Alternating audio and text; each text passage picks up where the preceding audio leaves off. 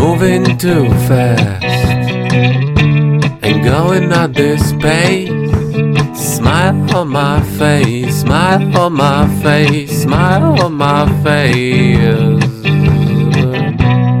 Moving too fast and going at this pace. Smile on my face, smile on my face, smile on my face. Yeah. Dzień dobry, dzień dobry. Styczeń powoli dobiega końca. To był dosyć trudny początek roku. Był on na pewno o wiele trudniejszy niż się zapowiadał w grudniu. Zwolniłam tempo, skupiłam się głównie na naszej małej trzyosobowej rodzinie i to zwolnienie tempa po raz kolejny dosyć boleśnie uświadomiło mi, że nie istnieje coś takiego jak uniwersalne zasady, których zastosowanie pomoże nam w zachowaniu dobrego zdrowia psychicznego. Natura każdego człowieka jest inna. Ukształtowani zostaliśmy przez kompletnie różne środowiska, dlatego nie wszystkie zasady będą się u nas sprawdzać. Ten ostatni miesiąc bardzo mnie wyciszył. Mam sporo czasu, aby pozastanawiać się nad życiem i nad sobą. I po raz kolejny doszłam do wniosku, że lubię być aktywna. Nawet wtedy, kiedy nie muszę i gdy nie pracuję i cały czas jestem w domu.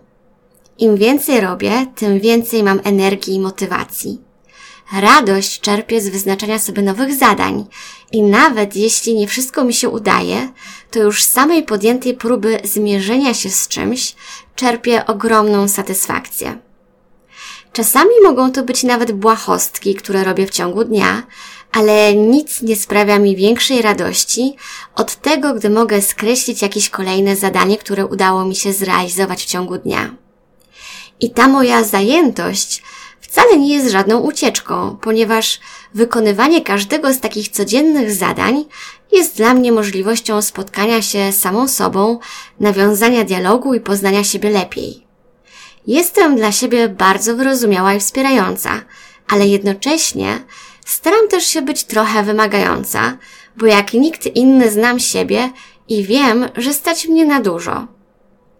To trochę tak, jakby być dla siebie samego rodzicem, który z jednej strony motywuje swoją pociechę do tego, aby nieustannie podejmować próby i nie bać się ponoszenia porażek, a z drugiej strony czujnie ją obserwuje i okazuje wsparcie i mnóstwo miłości, zwłaszcza w momentach, kiedy te porażki się pojawiają.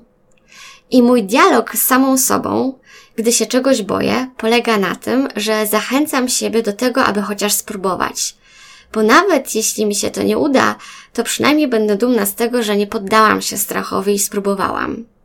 I gdybym miała opisać swoją relację z samą sobą, to przypomina ona relację wymagającego, ale bardzo wspierającego rodzica w stosunku do swojego dziecka.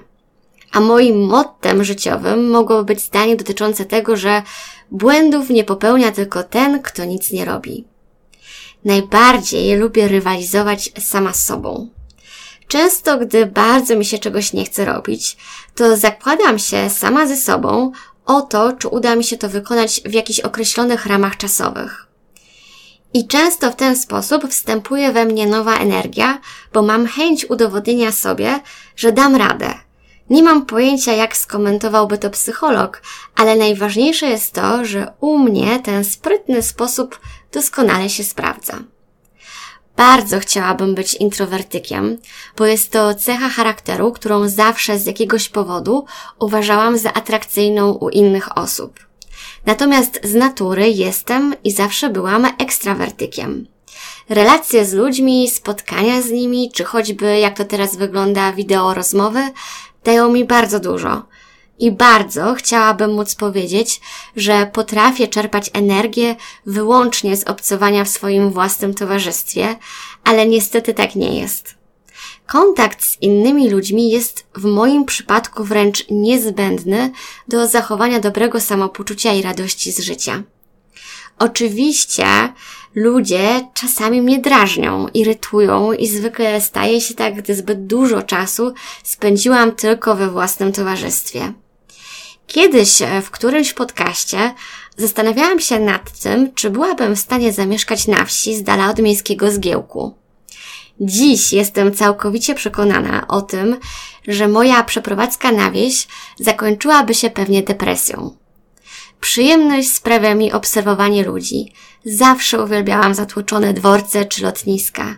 Takie przyglądanie się innym ludziom ma dla mnie większą wartość niż obcowanie z łonem natury. I bardzo długo próbowałam sobie to zmienić. Z jakiegoś powodu nie potrafiłam zaakceptować tej cechy swojego charakteru. Dziś mam 33 lata, trochę już zdążyłam siebie poznać i zaakceptować to, jaka jestem i to, jakie rzeczy sprawiają, że czuję się dobrze. Zaczęłam też rozprawiać się ze wszystkimi rzeczami, które źle na mnie działają i widzę, że gdy przestałam siebie samą oszukiwać i wzięłam na klatę te rzeczy, które już od jakiegoś czasu mi nie służyły i je ograniczyłam lub zupełnie z nich zrezygnowałam, to okazało się, że żyje mi się o wiele lżej. Mam o wiele więcej czasu dla siebie i o wiele więcej okazji do tego, aby odnaleźć te indywidualne prawdy o sobie samej. I oczywiście nie sposób tak się w siebie zagłębić bez wyciszenia się. Ale to wyciszenie się w moim przypadku oznacza ograniczenie bodźców zewnętrznych, które skutecznie odwracają moją uwagę od własnych myśli. Staram się też podejmować próby skonfrontowania się z sytuacjami, które są dla mnie wyzwaniem, bo w ten sposób lepiej poznaję siebie, swoje możliwości, ograniczenia i różne ułomności swojego charakteru. Lubię odpoczywać, ale ten odpoczynek najlepiej smakuje mi po przejściu przez pewien trud. Jest mi z tym dobrze. Jestem jaka jestem. Najważniejsze jest to, że siebie lubię i akceptuję, choć nieustannie wyznaczam sobie nowe cele i to właśnie za to najbardziej siebie szanuję. I proszę, nie myślcie sobie, że to są jakieś mega ambitne cele. Nic z tych rzeczy. Zwykle są to rzeczy dotyczące dnia codziennego. To ich realizacja napała mnie tak wielką dumą. Na szczęście nigdy nie było we mnie chęci wystawienia siebie na jakieś ciężkie próby, takie na przykład jak uprawianie wyczynowo sportów. Z przebiegnięcia trzech kilometrów potrafię być tak dumna, jak gdybym przebiegła półmaraton. Potrafię czerpać radość z bardzo prostych rzeczy, tak więc naprawdę nie jestem w stosunku do siebie jakimś szczególnie wymagającym rodzicem. Bo wiecie, tak sobie myślę, że to nasze życie składa się z właśnie z tysięcy takich małych, drobnych rzeczy, Niecodziennie stoimy przecież przed jakimś bardzo trudnym wyzwaniem, ale za to codziennie powinniśmy wstać z łóżka, zaścielić się, wziąć prysznic, zjeść coś wartościowego i otoczyć się troską. Jeśli dbamy o sumienne wykonywanie takich błahostek i potrafimy czerpać z ich realizacji przyjemność, to jest ogromna szansa, że jakieś bardziej wymagające i stresujące zadania, które przecież nieustannie stawia przed nami życie, będą przychodzić nam dużo łatwiej i będziemy mieć w stosunku do nich o wiele zdrowsze podejście, bo będzie towarzyszyć nam mniej stresu, gdyż okażemy sobie sami o wiele większe wsparcie i wiarę we własne możliwości. Rzadko używam słowa problem, wolę określenie komplikacje. Komplikacja to coś, z czym trzeba się zmierzyć zadaniowo, a problem kojarzy mi się z niepotrzebnym dumaniem, stresowaniem się i bezradnym rozkładaniem rąk.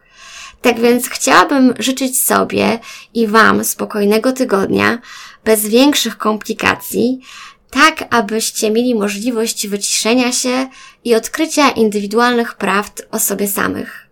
Dzisiejszym odcinku to już wszystko. Dziękuję za wysłuchanie i do usłyszenia w kolejnym.